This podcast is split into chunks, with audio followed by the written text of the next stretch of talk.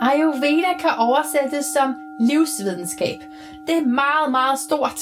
Og jeg tænkte også i lang tid, at jeg slet ikke orkede at gå ind i Ayurveda, fordi det bare var så kæmpe og også ret indisk, og det var noget med sødmælk og urter. Ej tak, tænkte jeg. Men der er sket lidt siden da, og uden jeg rigtig har bemærket det, er jeg selv begyndt at bruge nogle af principperne og grundtankerne i Ayurveda. I dag har vi altså muligheden for at komme lidt nærmere ind på, hvad Ayurveda faktisk er. Du lytter til din vært, Maria Gullager, i det vi kalder Yoga-podcasten, men det er heldigvis ikke kun mig, du skal lytte til. Jeg har en livserfaren og meget belæst ayurvedisk læge som gæst i dag. Rigtig hjertelig velkommen til.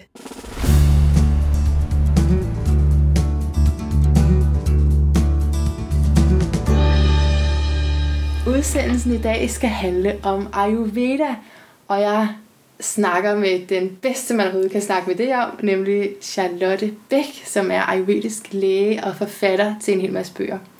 Velkommen til Yoga-podcasten. Tak skal du have. Så vi skal snakke om Ayurveda ud fra de her fire M-ord, øh, ord som jeg har fundet på din hjemmeside. Jeg kan lige starte med at sige dem. Det er medicin, meditation, musik og mænd.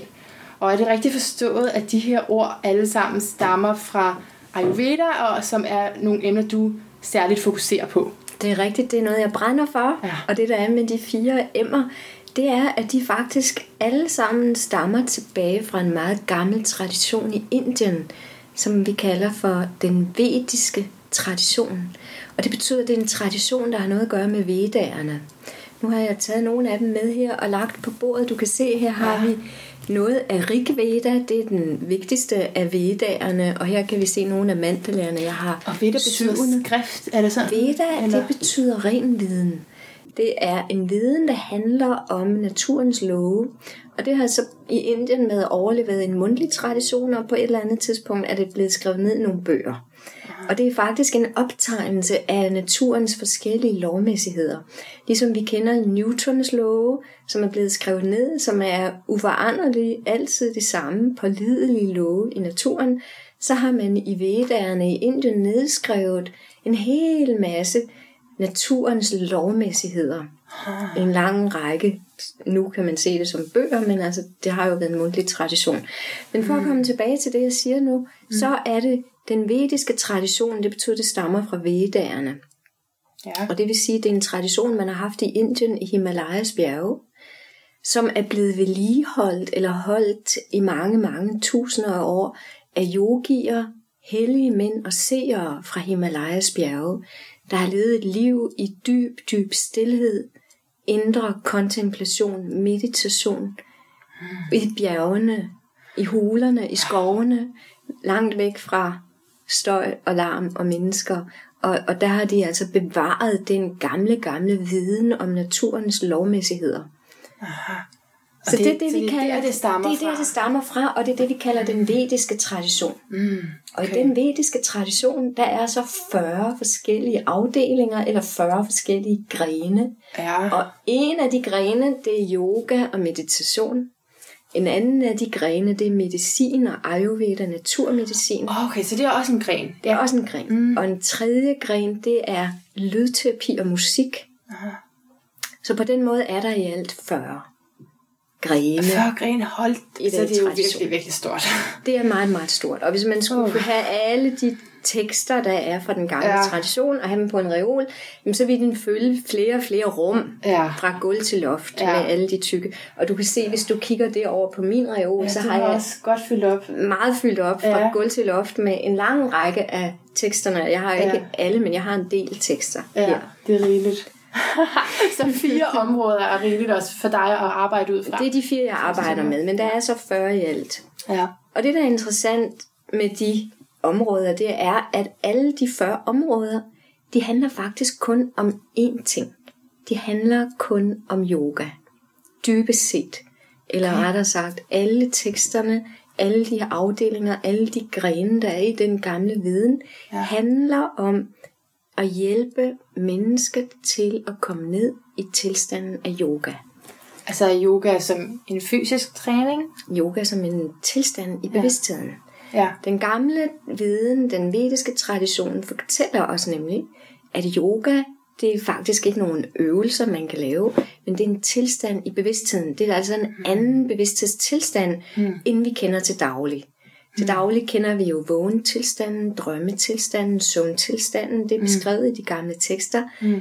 Søvntilstanden, swapni chetana, drømmetilstanden, sushupti chetana, mm. vågentilstanden, jakra chetana. Wow. Og så er der ud over dem en fjerde tilstand, som sindet kan komme ind i. Og den hedder Chaturta Chetana, eller Turiya, eller Para. Okay, det er Og det, det det, der er- hedder sama, samadhi. Samadhi hedder Er det den også også. det? Okay, ja. Og et andet ord for den tilstand, det er yoga. Tilstanden okay. er yoga. Det er altså en tilstand i bevidstheden. Den har mange navne. Ja. Det er kun én tilstand, men den har mange forskellige navne. Så det, det går ud på, kan man sige, den vediske tradition, det er at hjælpe os mennesker med vores nervesystem og vores sind, sådan at vi kan glide ind i den tilstand, at sindet kan glide ind i den tilstand af yoga, Wow. og få den direkte erfaring af tilstanden af yoga. Så, så det er det, det er slutmålet ligesom på Det er slutmålet for alle de her 40 grene, fordi når det begynder at ske, Mm. når det begynder at ske, så sker der det, at vi kommer ind og kommer i kontakt med vores egen sjæl. Hmm. Vi bliver forbundet indadtil til den, vi selv er inderst inde, vores egen inderste essens, vores egen højere natur, vores højere selv. Mm. Det hedder Atma på sanskrit. Åh, ja. På dansk siger vi bare sjæl. Ja. Så, så det hele går ud på, at vi skal komme i kontakt med os selv. At vi skal begynde at blive forbundet til os selv dybest, dybest inde. At vi skal kunne mærke os selv og komme ind og få kontakt Ja. med os selv Men Det, det lyder som om, der skal ret meget til, for at komme derhen. Det, det er ikke nødvendigvis. Nej. Men man kan sige, at der er mange ting, man kan gøre for at komme dertil. Der er også ja. mange ting, man kan gøre for at komme væk fra det. Ja, okay. Men det, som jeg gerne vil lige nævne, nemlig det er, at den tilstand, når man så opnår den, den fjerde tilstand, Ja. så begynder man også med tiden at udvikle nogle højere tilstande. Der findes endnu højere tilstande. Der findes en femte tilstand, en sjette tilstand og en syvende tilstand.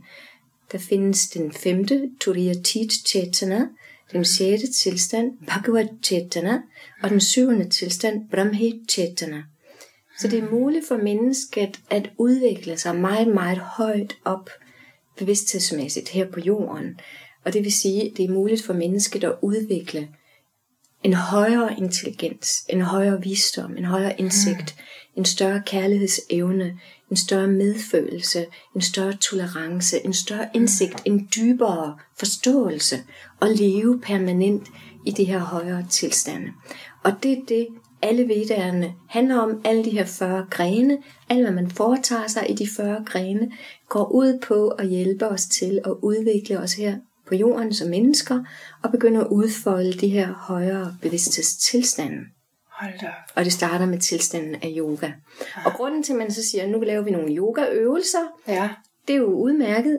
Det er fordi, at når vi laver yogaøvelserne eller yogastillingerne, så forbereder det nervesystemet og sindet på at komme ind i den tilstand, når man sætter sig ned og mediterer. Aha. Så yoga, øvelserne, yogastillingerne, mm. er dybest set en forberedelse på meditation, hvor man kan komme meget, meget dybt og komme ind og få den her erfaring, hvor sindet falder til ro i sin egen grundtilstand, hvor vi kommer ind og mærker os selv, og kommer ind og falder til ro i vores egen sjæl. Det er der, vi skal ind. Tilstanden af yoga. Men, men de mennesker, som er oppe i, sagde du, syvende Tilstand. tilstand, er det, er, kan man, hvordan kan man se, at der er en, der er der? Altså er det noget, man kan se udefra?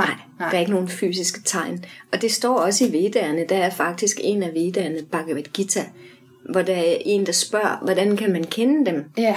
Og der svaret, svaret er, at der er ikke nogen fysiske ydre tegn. Det er en indre tilstand, Okay. hvor man altså lever i den her højere tilstand. Så kan man jo bare sige, at man er der. Det kunne man godt, og det er der også mange, der har gjort igennem tiden. Der har været rigtig mange pseudo Ja. øh, og pretenders og Ja. ja. pseudo alt muligt falske været. profeter og hvad man ellers kalder det. Men der er så nogle få, mm. der er ægte. Og hvis du kigger bag mig, mm-hmm. kan du se et billede af Ja. ja. en yogi. Han regnes for at være en af de største yogier overhovedet i Indiens historie. på. Ja. Swami Brahmananda Saraswati Jagat Guru Shankaracharya Wow. af Jyotimat. Han levede for mange år siden og gik bort der sidst i 50'erne Okay. forrige århundrede, eller det er faktisk forrige årtusind efterhånden. Men han, han regnede, altså der vidste man om ham, at han var i den tilstand. Og det er der mange beretninger om og beskrivelser af, hvordan folk de kunne mærke, når de var i nærheden af ham, hvordan hans stillhed strømmede ud simpelthen, som rent fysisk, man kunne mærke det i luften, i atmosfæren, at folk mærkede den dybe, dybe stillhed, der bare kom ind over dem. Ej, jeg kan, Og jeg en godt fred, der sænkede lidt. sig over dem, bare ved at være i nærheden af ham. I flere kilometers afstand Ej, okay, kunne folk det mærke det. De sad oppe i lygtepælene, bare for at få et glimt af ham. Og for at få en, en, en, en lille snært af den fornemmelse af den dybe, dybe stillhed. Det lyder helt Jesus-agtigt. Altså, det er sådan mit referencepunkt, ikke? Ja, Men så man kan jo godt forestille sig det, fordi vores energier påvirker hinanden. Det kan man også mærke, når vi bare sidder her, og man kan Jo. mærke, sådan, hvor andre er henne. Flere kilometer, så det er ret men folk vildt. fortæller, at de kunne mærke det, Ja. når de var sammen med ham. Ja, ja. De kunne mærke den dybe, dybe stillhed, som, som simpelthen strålede ud fra ham. Som en sol, der stråler ud. Den stillhed kunne man mærke. Altså folk kunne mærke, hvordan freden sænkede sig over dem, når de var i nærheden af ham. Hvordan de faldt til ro. Følte sig fuldkommen lykkelige indvendigt. Og, og, og det er simpelthen, fordi han har gjort et stykke arbejde. Det er jo fordi, han har fulgt Ja. Han har fulgt vedderne, Ja. og han har levet ude i skovene. Han har levet i stillhed det meste af sit liv. Stilhed, ja. I den dybe, dybe stillhed ude i klipperne, ude i hulerne, ude i skovene, i ensomheden, hvor han var i den dybe, dybe stillhed. Så han har også offret en hel masse. Det er det, der hedder helgenernes dal. Mm. The Valley of the Saint i Himalaya. Det var han i det område, hvor han opholdt sig i mange, mange år. Okay. Jamen, lad os prøve at nærme os lidt mere, hvad man uh, ellers kan gøre. Lad os lige komme tilbage til Danmark. Ja. Hvad kan vi gøre nu her? Der er jo, og det vi kan gøre, det er de fire emner. Der er fire Ja. emner, vi kan tage fat i, og det er de fire emner, jeg beskæftiger mig med. Ja, præcis. Så medicinen, det har jeg glædet mig til at spørge dig om, fordi vi har jo den konventionelle lægevidenskab, og du er læge. Ja, jeg er uddannet læge fra Københavns Universitet. Ja. Ja. Jeg har arbejdet på Rigshospitalet som læge og på Ja. ja. Gentofte Amtssygehus. Jeg har også arbejdet som praktiserende læge i Holte. Så det kender du USA. ind og ud. Ja, jeg har også taget alle de amerikanske lægeeksamener, så jeg er meget velfunderet Wow. i moderne lægevidenskab. Ja, og så er du også, hvad hedder det så, ayurvedisk læge? Ja. ja. Så Ja. har jeg uddannet mig inden for Ayurveda, og det vil sige, at jeg har en ekspertise i Ayurveda. Ja. Og det er noget, jeg har gjort sideløbende med alle mine studier i moderne lægevidenskab. Hvad, hvad, hvordan øh, hænger det sammen for dig? Altså, hvad er forskellen på din lægepraksis nu, og så en konventionel lægepraksis? Altså min lægepraksis her, mm. den er først og fremmest baseret på moderne lægevidenskab. Mm. Og det vil sige, først og fremmest er det en almindelig lægepraksis. Det er den så ikke helt, fordi det er privat, der ja. er egenbetaling. Men ja. det er en lægepraksis, hvor jeg fungerer under Sundhedsstyrelsen. Jeg er godkendt af Sundhedsstyrelsen. Jeg er under opsyn, tilsyn af Sundhedsstyrelsen. Mm. Og alt, hvad jeg foretager mig her, er godkendt af Sundhedsstyrelsen. Mm.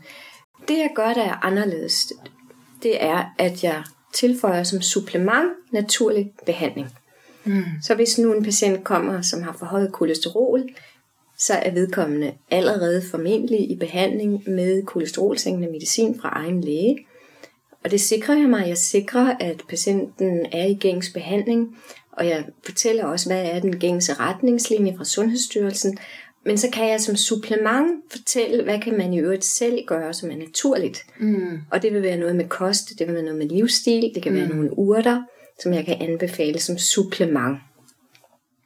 Og det, som det i virkeligheden går ud på, kan man sige, det er selvfølgelig at genoprette balance i sind og krop, først og fremmest forebygge, skabe velvære, men det kan også være et godt supplement til igangværende behandling.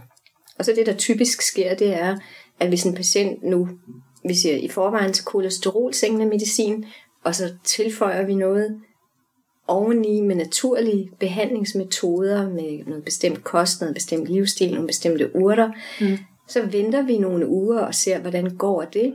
Hvis der så er fremgang, hvis vi siger, men nu falder kolesterol, nu kan vi måle det i blodprøven, det begynder at falde. Ja. Så det næste trin er så at tale med egen læge. Patienten taler med sin egen læge, Okay. om man eventuelt kan forsøge sig en periode med en lavere dosis Ja. for at se, om virkningen så holder sig med det naturlige. Ja. Og hvis det så går godt, så kan man yderligere efter nogle uger eventuelt reducere i dosis. Og på den måde er der mange af mine patienter, der kan reducere i den medicin, de får, Ja. eller eventuelt komme helt ud af den medicin, de tager. Men det, der er vigtigt at forstå omkring alle de her behandlingsformer, vi har i Ayurveda, det vil sige livsstil, kost, massage, urter osv.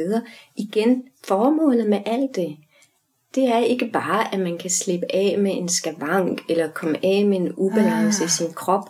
Formålet er at hjælpe nervesystemet til at falde til ro, sådan at det påvirker sindet, sådan at sindet nemmere kan komme ind i tilstanden af yoga. Så det er yoga igen, der Det er det, det handler om. Ja, Ja, Ind i tilstanden af yoga, som er en bevidsthedstilstand, hvor sindet falder til ro. En Ja. tilstand, hvor bevidstheden er bevidst om sig selv, hvor sindet ekspanderer til sin ubegrænsede status. Sindet oplever, at jeg et selv ved sjælen er ubegrænset, evig, uforanderlig, altid den samme. Et hav af bevidsthed, et hav af lyksalighed, der bevæger sig ind i sig selv, et hav af dynamisk stillhed. Det er det, man oplever i den fjerde bevidsthedstilstand. Og det er det, al behandling i Ayurveda går ud på, at hjælpe sindet til at komme ind i den tilstand. Ja. Og det gør man i Ayurveda ved at aktivere en del af nervesystemet, der hedder det parasympatiske nervesystem. ja. Og det vil sige, at alt det, vi anbefaler i ayurvedisk medicin, det handler om at få aktiveret det parasympatiske nervesystem. Og det, så det er jo en forskel fra en konventionel lægepraksis, for du, bare det, du tør snakke om sjæl, ikke? Altså, Ja, så det er rigtigt. Og det siger vi i Ayurveda. Der, der siger man, at man kan fakt, vi kan faktisk kun virkelig helbrede en patient, hvis vi får kontakt med deres sjæl. wow. Så det skal være sjæl til sjæl kontakt i en Altså i en samtale, i en samtale, eller Alle i, former for kontakt. Enten det er Ja. samtale, eller du undersøger patienten, eller hvad. Så skal der være den sjælskontakt. Hmm. Men jeg vil godt lige komme tilbage til det med Ja. det parasympatiske Ja. ja. nervesystem, fordi det der, det, der sker i Ayurveda, det er som sagt, at vi aktiverer det parasympatiske nervesystem, og det vil sige, at nervesystemet falder til ro. Det parasympatiske nervesystem, det er det, vi kender, når vi falder til ro. Når vi hører noget dejlig musik, hvor vi føler os fuldkommen afslappet, mm. når vi ser på en solopgang om morgenen, hører fuglene synge, bølgerne, der kommer ind imod stranden, vinden, der suser gennem piletræerne, alt det, hvor vi kan huske noget fra da vi var børn for eksempel, eller vi var ude at sejle, eller hvor vores bedstemor var der.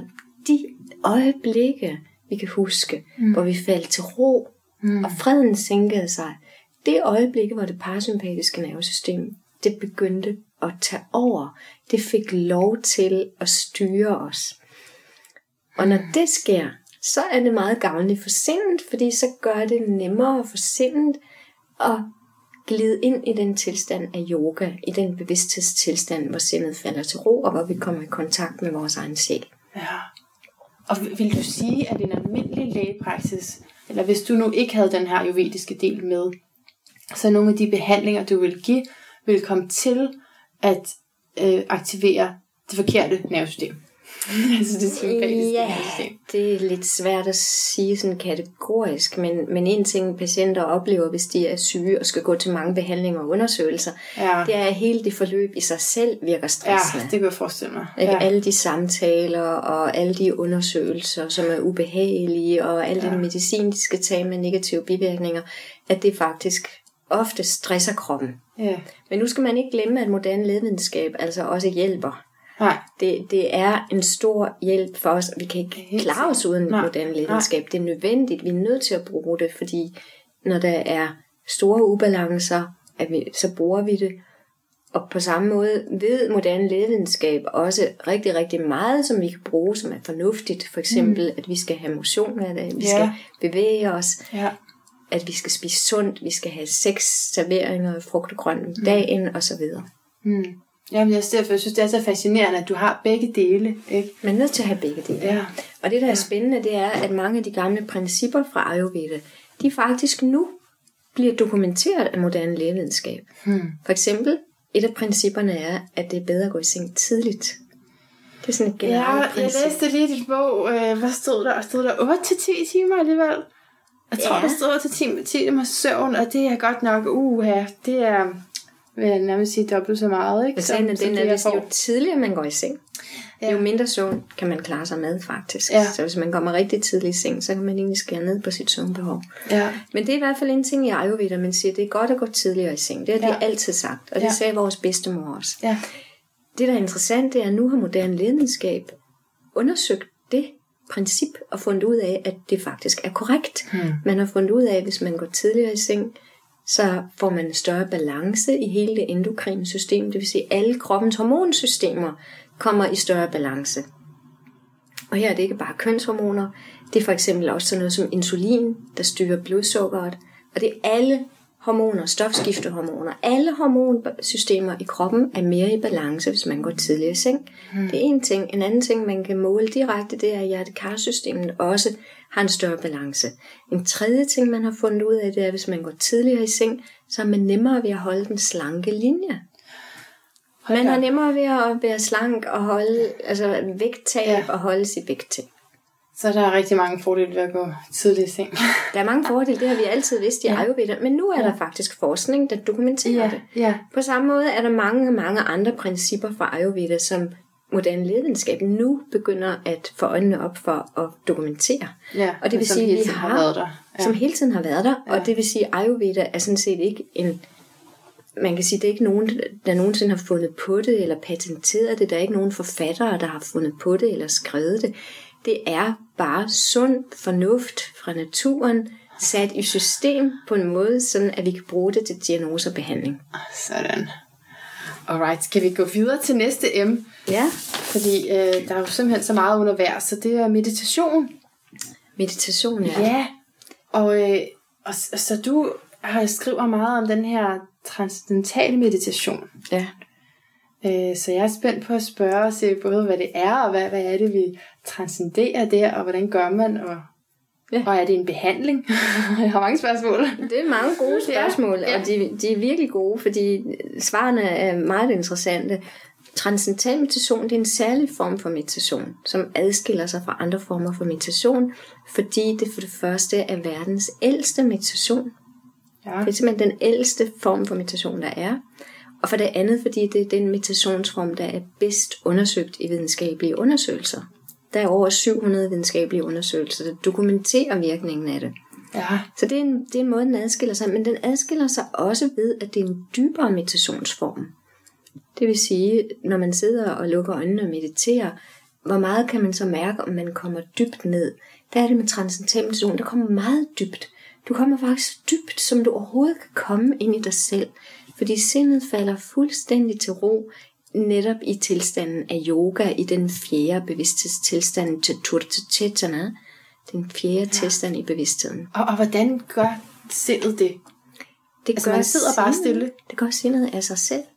Og man sidder Sindet bare gør det af sig stille? selv. Man sidder, man sidder med lukkede øjne. Ja, Man sætter sig bekvemt i en stol med lukkede øjne. ja.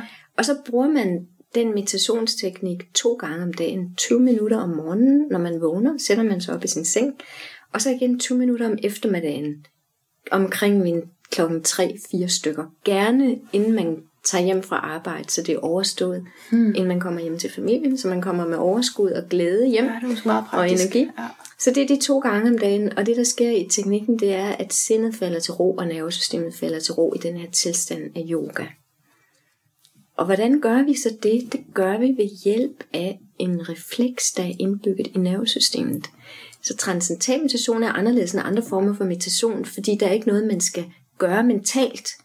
Der er ikke noget, man skal øve sig i, der er ikke noget, man skal lære, der er ikke noget, man skal huske eller repetere. Man skal ikke fokusere på åndedrættet. Man skal slet ikke gøre noget som Nej, helst. okay. Man skal hverken fokusere på åndedrættet eller tankerne. Man skal ikke fjerne tankerne. Man skal ikke koncentrere sig. Man skal ikke prøve at kontrollere sindet på nogen måde. Nej. Man skal ikke forsøge på noget. Man skal ikke gøre sig umage. Hvad skal man så? Man skal udløse en refleks i nervesystemet. Så man sidder bare stille. Og udløser den her refleks. Og den refleks, den vil jeg godt sige lidt mere om. Vi har jo flere reflekser i kroppen. For eksempel har vi knærefleksen. Ja. Kender du den? Ja. Hvis en læge slår Ja, det var virkelig med en hammer, så lige slået der. går dit ben ud. Ja. Enten du vil eller ej. Mm. Fordi det er automatisk. Det er en automatisk refleks, der er indbygget i nervesystemet. Ja.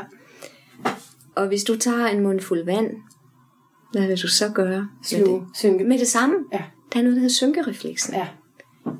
Og hvad hvis der kommer en flue forbi dig, når du er ude at cykle? Øjnene. Så, så slår jeg ud efter den. Ja, men hvad gør du Nå, jeg også? blinker. Du blinker. Ja, ja. Det er en blinkerefleks. Ja. Så kroppen har altså indbygget en lang række reflekser, der bare fungerer fuldstændig automatisk. ja. På samme måde også, når vi har tanker. Hvor mange tanker har du haft det sidste minut, vi har snakket? Alt for mig. Mange, de kommer hele tiden. De, jeg kan ikke gøre noget ved det. De, jamen, det er jo det, der er det vidunderlige. De kommer hele tiden. Det er en naturlig refleks i nervesystemet, at der hele tiden kommer tanker.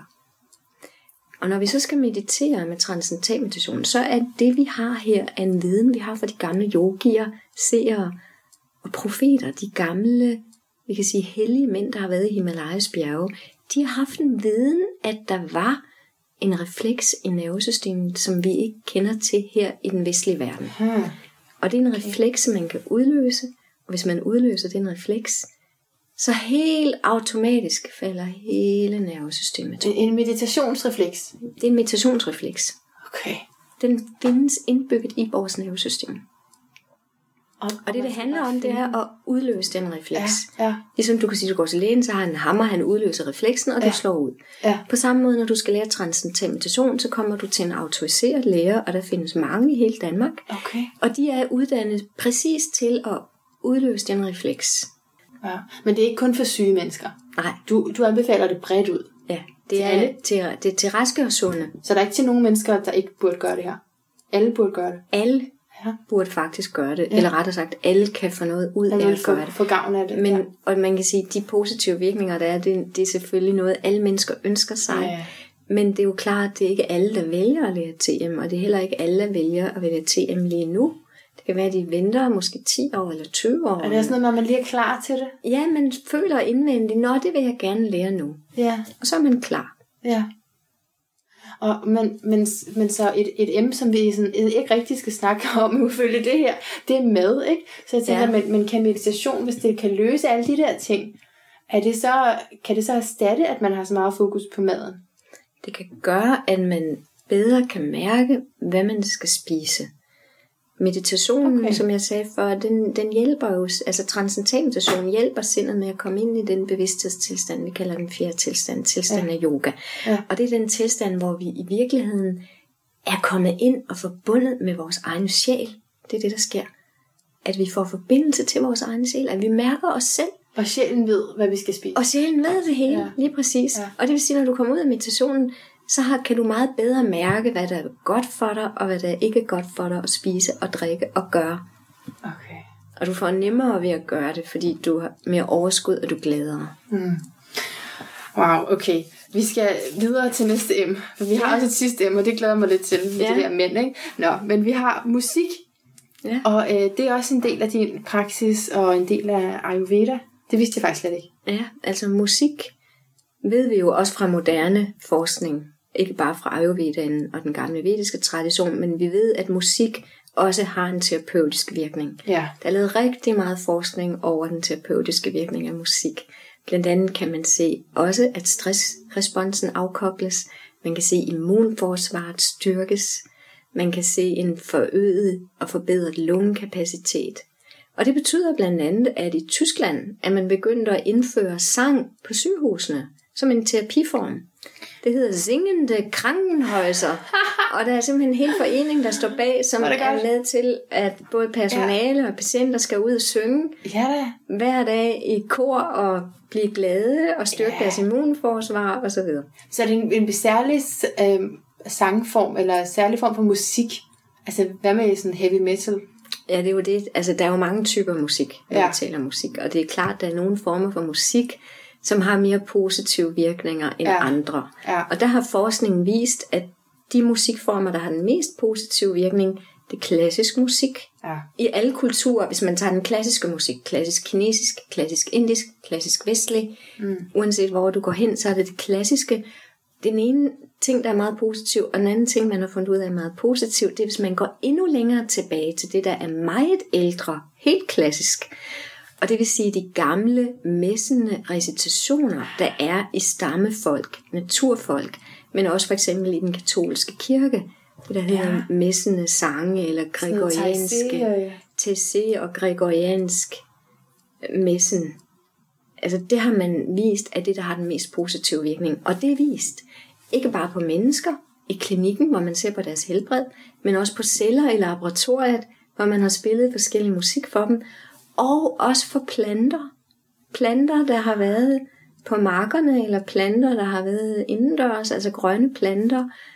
Og der har man fundet ud af, også, Så vokser de, eller hvad? Gør ja, at de ja. vokser mere, de får større blomster, flere blomster, de sætter flere frø, frøene spiger hurtigere, planterne får flere frugter, modnes hurtigere. Og det betyder, at der er nogle steder nu, faktisk i Italien og andre steder, hvor man spiller klassisk musik ude på markerne via nogle højtalere. Ah, Det samme gælder køer, at de også kan producere mere mælk og have det bedre og trives bedre, hvis de får Mozart ind i stallen. Så det er der nogen, der gør. Spiller Mozart for køerne. Så. Er et helt institut i Wien, hvor man ikke bestiller andet, det hedder Mozart-effekten. De forsker ja. i det, der hedder Mozart-effekten. det har jeg hørt om. Ja, Til babyer også. også til babyer, og til alle andre, som vil have det godt. Ja. Så det er klart, det er ikke ligegyldigt, hvilken musikform Nej. man bruger. For eksempel i Aalborg, der har man indført det nu i ambulancerne, at man lytter til beroligende klassisk musik, hvis man Ej, er ude godt. ved en ulykke eller et traume, og får mennesker op i ambulancen, patienter, som er meget stressede. Det har altså forbedret hele deres forløb markant, efter de begyndte med musikken. Man bruger det også på hospitalerne i opvågningsstuer. Der kan man altså vælge nogle steder og få nogle høretelefoner og lytte til noget af det her beroligende, harmoniserende musik. Så det er lige så godt at lytte, som at misse selv. Eller er det er Ja. bedst? Det er, det er begge dele er Ja. gode, ikke? Ja. Begge dele er gode. Skal vi prøve at høre noget Jeg her? vil meget gerne høre noget. Vi kan starte med nogle øh, bestemte lyde, som er særlig gode for Ayurveda og sundhed. Skal jeg lukke øjnene også? Ja. Okay. Sæt dig bekvemt til rette. Luk øjnene. Hmm. Namami dhanvantarim adidevam Suri surair vandita padapadman Loke jararukpayam ritunashanam Dhataram ishim vividaushadhinam Nu tager vi en anden, der er en anden type, vi kan også høre her. Det første, det her, det er jo fra Ayurveda. Nu tager vi noget, det kommer fra en anden del af Vedaen, der hedder Upanishaderne. Hmm. सहनाभवतु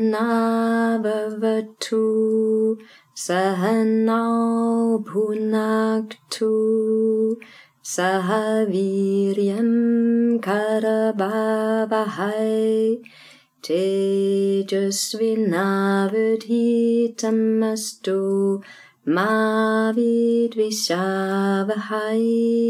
Mm, Shanti, shanti, shanti. Hvis jeg siger, det kan jeg godt. Det prøver man nogle gange. i Shanti, ikke? Ja, det fred. bruger man altid. Det betyder fred. Ja. Det slutter man altid med, ikke? Ja. Men lad os prøve en tredje, Ja. og den vi skal høre her. Det er nogle lyde, som styrker den kvindelige energi i vores liv. Det vil vi gerne have. Så igen, sæt dig bekvemt til rette. Luk øjnene. Mm. Sarva Mangala Mangalye Shive Sarvata sarike Sharanye Trambake Guri Narayani Namostute Dadhi shankatu sharabham Kshirodarna Vasambhavam Namami Sashinam Somam Jambhurmakuta Bhushanam Mm, Shanti, Shanti, Shanti. Meget smukt. Meget, meget smukt. Det, der er spændende, det er, at jeg er jo ved at udgive en CD med de her gamle lyde. Nå, Den kommer på Phoenix Musik. er det rigtigt? Så skal du indspille alt det. Jeg har indspillet det Du har indspillet i en kirke faktisk over ved Horsens. Ej, Og der er meget Godt. fin akustik. Men det der er specielle der, det er, at jeg også har nogle planter med. Jeg har simpelthen en hel masse Okay. planter med, som jeg sætter elektroder på. Og så kan man via udstyr, kan man faktisk høre planternes elektromagnetiske fluktuationer i form af nogle toner. Kan man høre det på CD'en? Det kan man høre Altså, på CD'en. åh. Der kan man høre forskellige planter. Ja. Man kan blandt andet høre oregano. Man kan høre lavendel og forskellige andre planter. Jeg har også en purpur solhat, altså den der hedder echinacea, man tager for forkølelse. Hvad, hvad siger de? Altså, De har nogle øh, toner, som når man lytter til det, virker meget anderledes. Men man bliver egentlig løftet op i en helt anden verden. hmm. En mere sådan, man kan mærke, sådan, man bliver løftet op til noget, som er meget, meget eterisk. ja. Meget flygtigt, men meget smukt. Så det virker meget opløftende. Plantelyde. Jeg har også rosengeranium, fyretræ og jasmin med. Og det kan man så høre på CD'en. Og så vil jeg recitere nogle af de gamle messende lyde for planterne. Og så vil vi også på nogle af sporene, at bliver reciteret sammen med planten. Ej, det er sjovt. Og det man, ja. fordi det er jo på, grund, det er på baggrund af forskningen, hvor Ja, forskningen ja. har vist, at de lyde, der er mest positive for planter, ja. og øvrigt også celler og mennesker, det er de her gamle messende lyde. Og så giver de så som gensvar nogle lyde, som er gode for os. Ja, Ja. formentlig. Det, det er jo ikke vist videnskabeligt, om, Nej. hvis man lytter til planternes lyde, om det så har en helbredende Nej, eller terapeutisk effekt. Men vi ved jo, godt. at hvis man tager lægeplanter, og det er jo kun lægeplanter, jeg har med på den her CD. Ja, ja. Hvis man tager lægeplanter, så er det jo sådan, at alt, hvad vi får fra dem, har en terapeutisk effekt. Om det er eteriske olier, vi udvinder, eller tørre blade, vi bruger til urtete, eller det er rødderne, vi bruger, som, hvor vi udvinder et ekstrakt, eller friske planteekstrakter fra de friske blade, så ved vi, at alt, hvad vi får fra planten, dens frugter, også dens blomster og dens blade, og frø, at det har en terapeutisk effekt fra lægeplanterne. Ja. Så derfor så kan man jo forestille sig, at hvis man lytter til lydene fra lægeplanterne, at det så også har en terapeutisk effekt. godt. Ja, Og derfor har jeg ja. kun valgt lægeplanter. ja. Jeg har ikke en stuebirk med, for eksempel. Jeg har lægeplanter med. Men så det, du siger, er på sanskrit. Ja, jeg reciterer de her gamle Ja. lyde, vi lige har hørt. Jeg var nødt til at spørge, hvad, hvad det gjorde for dig, da du lærte sanskrit, om det ændrede, det må have ændret noget i dit sådan, verdensbillede, altså fordi jeg kan forstå, der er ret, altså de er jo ret intense, de Ja. her ord. Det er meget betyder, intens. at de er indholdsrige, ikke? Jo, mm. det er rigtigt. Jeg lærte sanskrit, fordi at jeg var i gang med at studere Ayurveda. Ja. Og så tænkte jeg, jeg var nødt til at lære sanskrit, for at jeg kunne læse de gamle tekster på originalsproget. Ja, Så jeg, jeg gik i gang med at lære sanskrit, og det Ja. tog mig en 3-4 år at lære det. For jeg skulle lære det selv. Jeg havde ikke nogen underviser. Er det rigtigt? Jeg var nødt til at lære det selv. Og så, jeg tog nogle enkelte øh, klasser, Kurser men, men, det var, ja. men det var mest mig selv. Jeg lærte det selv. Jeg lærte at læse det selv. Og, og jeg kan ikke læse sanskrit, man kan sige flydende, ligesom du læser en roman på Nej, fransk. nej. Men jeg kan, jeg kan læse tilstrækkeligt meget til, at jeg kan vurdere, om oversættelsen til engelsk er korrekt. Ja. Og det er det, jeg skal bruge det til. Så det er sådan til husbehov, jeg kan sanskrit. Ja. Men i den forbindelse lærte jeg så også at recitere lydene. Jeg fandt ja. en underviser i Frankrig, som havde en perfekt udtale. En mand, som var professor på Sorbonne Universitet. Ja. Og han kunne så lære mig den perfekte udtale. Den rigtige, ja. klassiske sanskrit udtale. Jamen, det lyder ligesom, da jeg var i Indien, den måde, du siger det på. Ja. Fordi der er mange, der prøver at sige noget på sanskrit og med amerikansk Ja. accent, Ja. eller dansk accent, eller tysk. Og det er ikke rigtigt. Men, Det er ikke rigtigt, nej. og jeg har også været i Indien øvrigt, Ja. og fået det testet ved nogle af ponditerne. Okay. Jeg spurgte dem på et tidspunkt, ja. men og, hvordan er min udtalelse? Ja. 99% mand. Nej, er det godt. Ej, jeg, jeg ved jo ikke, om de også prøver at nej, nej. smige lidt. Ja, det men, selvfølgelig være. men jeg har arbejdet med det mange, mange, mange Ja, det år. kan jeg godt høre. Ja. Ja. Ja. Jamen, jeg kunne godt komme til at prøve at sige noget i min yogaundervisning. Nogle af de her ord. ja, men nu skal du høre. Ja. Den patient, der var, før du kom i dag, Ja. det er en patient, hvor jeg spiller nogle af de vediske recitationer Ah, for hende, mens jeg aflæser hendes puls. jeg synes nok, jeg hører noget. Så, så det, det er noget, vi gør i Ayurveda. Vi aflæser pulsen. Ja. Det kan man gøre ved håndledet. Der kan man aflæse pulsen. Der kan vi læse alt om kroppen. Det psykiske, det følelsesmæssige, det mentale. Vi kan også aflæse alle vævstyperne, alle organsystemerne, alle cellerne, Alting kan man aflæse via pulsen i den ayurvediske medicin. Så, så du holder på, på hendes puls, og så jeg holder på hendes puls, og så aflæser jeg det hele. Og så Men så i hendes tilfælde, så spillede jeg også nogle lyde. Nu er det ikke Ja. ja. mig selv den her gang, jeg havde en Ja. CD, hvor jeg spillede Okay, noget fra ja. ja. Indien. Fordi det har også en effekt at Ja. lytte ja. til lyden. Ikke? Nå. Så først aflæser jeg pulsen, og bagefter spiller jeg lydene for hende. Og det gør jeg i hendes tilfælde, fordi hun lider af meget kraftige allergier. Hun kan nemlig ikke tåle ret meget mad. Hun kan ikke tåle mm. urter, hun kan ikke tåle krydderier, hun kan ikke tåle dufte, hun kan ikke tåle olier, hun kan ikke tåle massage, hun kan mm. ikke tåle nogen af de sædvanlige behandlinger, vi giver i Ayurveda. Nej. Men hun kan tåle at lytte til lydene. Ja, Så det er en måde, kan man sige, vi har at behandle patienter, som ikke kan tåle der er simpelthen en indgang. ret meget. Ja. Der er en indgang der, ikke? Wow. Og det har en effekt. Og det har en effekt. Ja. Alright. Skal vi, øh, så apropos den her øh, recitation med for mere kvindelighed, ikke? så skal Ja. vi snakke om mænd.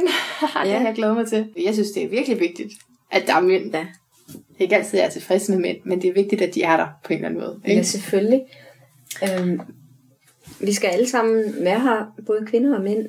Men, men jeg vil gerne fortælle lidt om i Ayurveda, hvordan man ser på mænd og Ja. kvinder. Meget gerne, det vil jeg gerne. Og der vil jeg nemlig gerne tage en gammel tekst frem, jeg har stående heroppe på Ja. ja. reolen, der hedder Manusmriti. Det er den tykke gule, du kan se der. Der Ja. ja. står allerøverst. Tage den?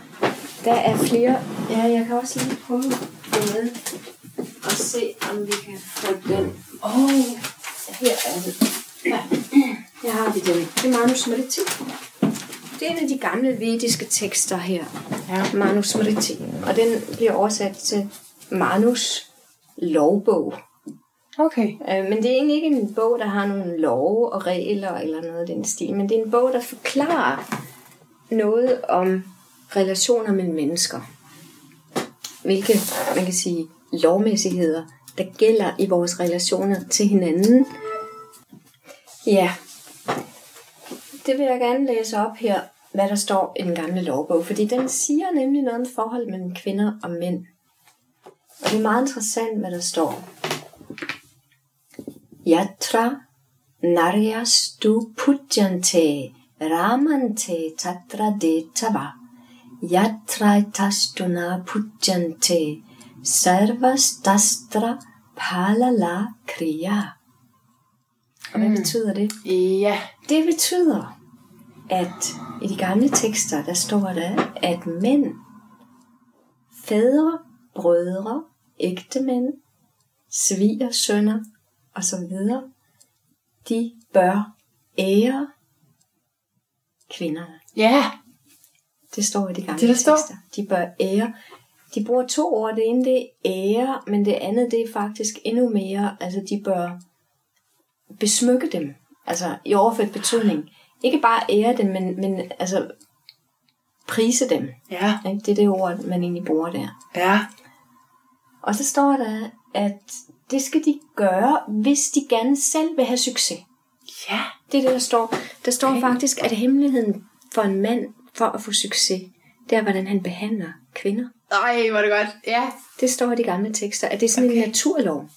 At hvis manden behandler kvinder med respekt, ærer dem, værdsætter dem, priser dem, altså ja. viser en værdsættelse. Men er, er du sikker på, at de har læst det i Indien?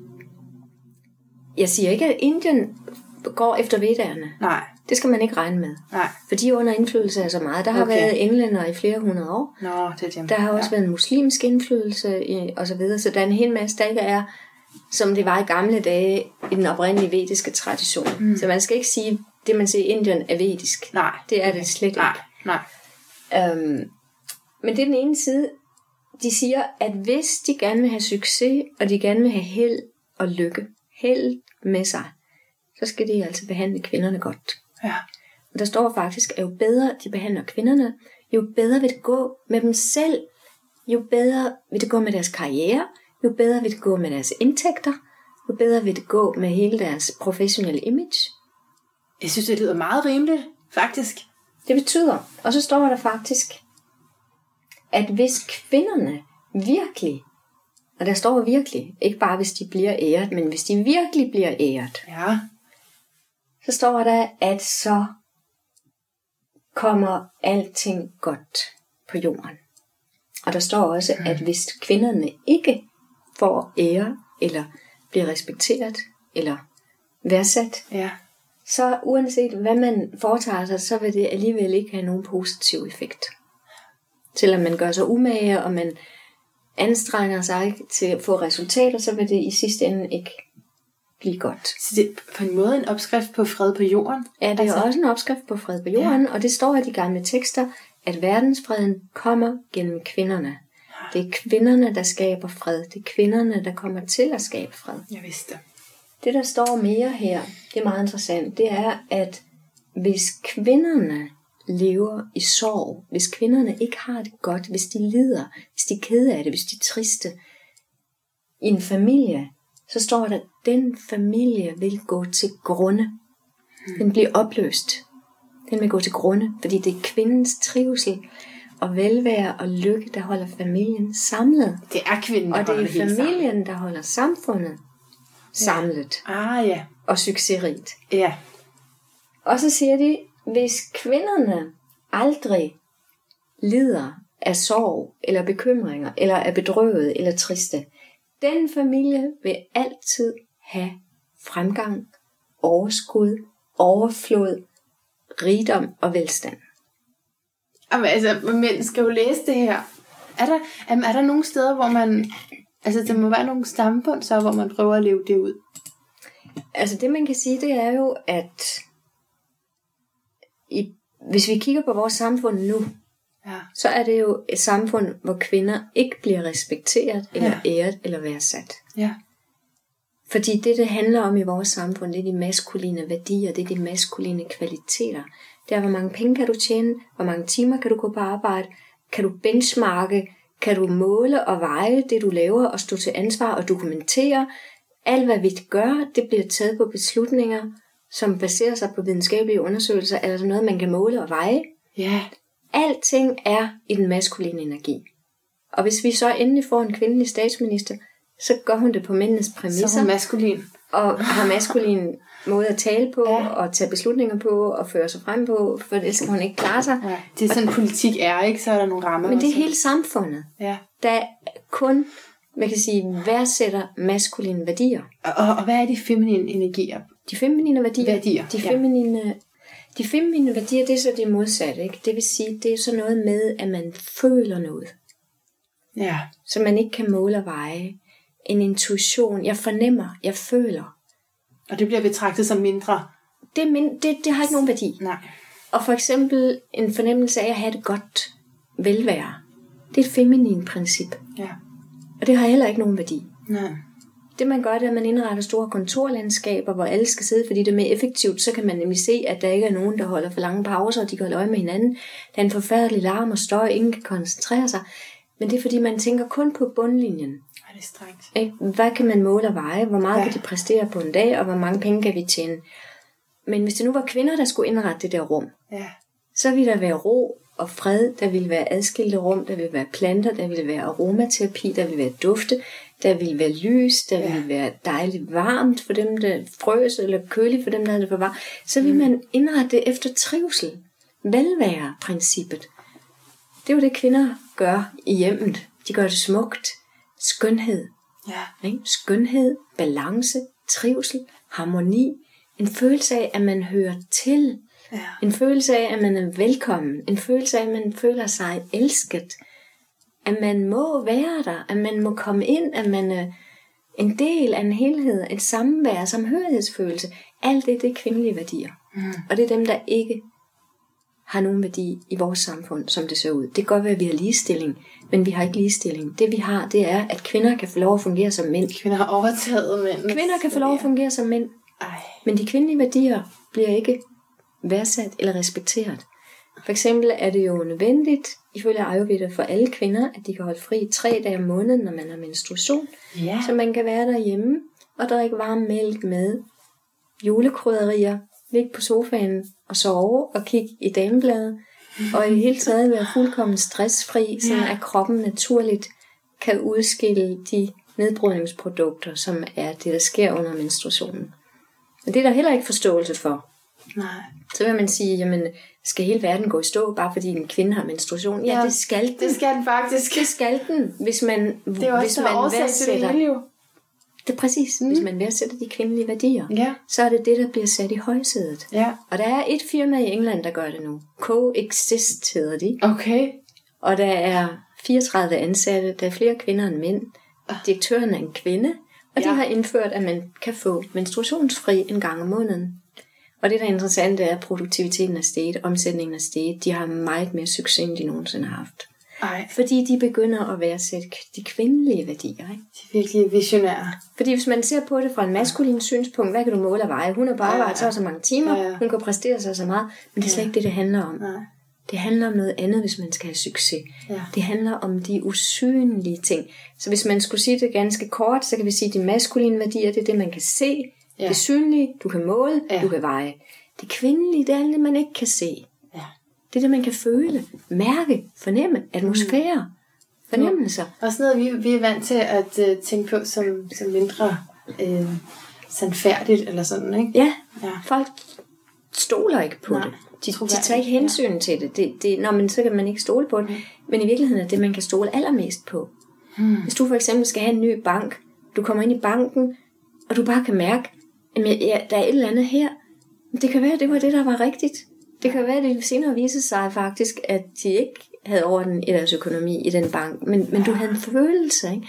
Det kunne måske have sparet dig for tusindvis af kroner i virkeligheden ved at lytte til den.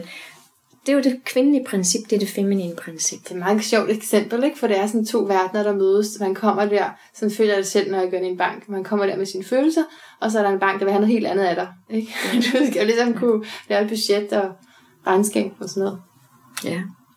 Men altså, det kvindelige, det er der, hvor man føler og hvor man fornemmer. Ikke? Mm. Det er alt det usynlige. Ja. Hvor man skaber noget, som ikke kan måles i penge. Hvis du for eksempel skaber et smukt hjem, hvor Ja. man har det godt, når man kommer ind ad døren, jamen, kan man, kan man, kan man værdsætte det på en arbejdsplads? Men, det er jo, og så, men så kan jeg jo sidde der for en bankrådgiver ikke? og sige, jamen øh, jeg har noget andet værdi. det kan godt være, det er økonomi, men det er, det er yoga, for eksempel. Ja. Og så, så kan det jo ikke bruges til så meget. Altså, så der er sådan lidt det der... Hele vores samfund er bygget op på de maskuline værdier, ja. øh, og det ser vi også nu i den amerikanske valgkamp med Trump og Hillary. Mm. Hun er totalt maskulin, ikke? Hun kører efter maskuline principper. Det er hun nødt til, for ellers kan hun ikke klare sig. Hun vil aldrig nogensinde komme, hvor hun er, hvis ikke hun gjorde det. Fordi Nej. det er ikke hendes skyld, men det er fordi samfundet kun belønner maskuline principper. Ja.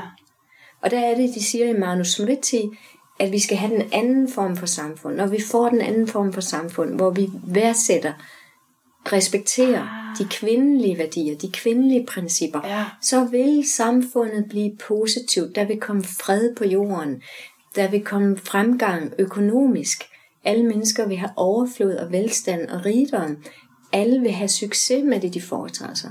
Og det er interessant altså. Hvis Og det vil sige- på os. Ja, det vil sige, hvis man, hvis man øh, virkelig værdsat, ikke kiggede bare på økonomien hele tiden, ikke havde djøffere til at tage alle beslutningerne i samfundet, Ja, ja. men hvis man spurgte kvinderne, hvad føler du?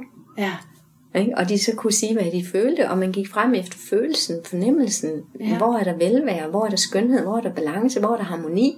Altså, jeg tror også, jeg ville turde stole mere på mine egne følelser, hvis jeg vidste, at de ville blive anerkendt. Ikke? Præcis. Så nogle gange kan man blive forvirret inde i sig selv. Hvad er det, jeg føler? Ja. Det her, det skal jeg måske ikke føle, fordi jeg skal forholde mig til nogle tal eller noget andet, som, Præcis. som vi er vant til at tænke på, som det er virkeligheden. Det er rationelt. Ja. Men jøderne har jo lidt af den her forståelse, ikke? fordi i, i de traditionelle jøder er det jo sådan, om fredagen, når de holder sabbat, de starter sabbat, så har manden en bøn, han læser højt for kvinden, hvor han værdsætter hende. Det er simpelthen rosende vendinger.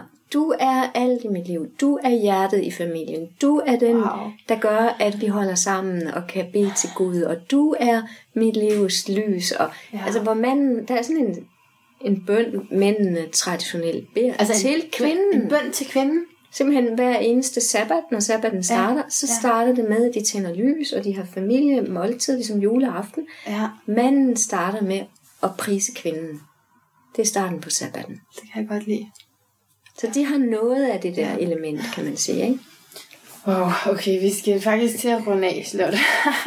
Ja. Selvom det er svært. Altså, og jeg har ikke rigtig nået at spørge til chakraerne. Nej, det tager vi en anden gang. det må vi tage Det tager en vi anden en gang. anden gang. Der er masser det er af også ting. del af, jamen er der ikke det? Altså, det er jo kæmpestort, Ayurveda. Det er Øh, meget stort. de har været så inspirerende at tale med dig. I lige måde, du stiller virkelig gode spørgsmål, fordi jeg kan mærke, at du virkelig interesserer dig for det. Ja, jeg har ikke forstået så mange, om jeg har skrevet, men af nogle andre nogen, ud fra det, du sagde. Så tusind tak, fordi du ville mødes med mig. Ja, selv tak.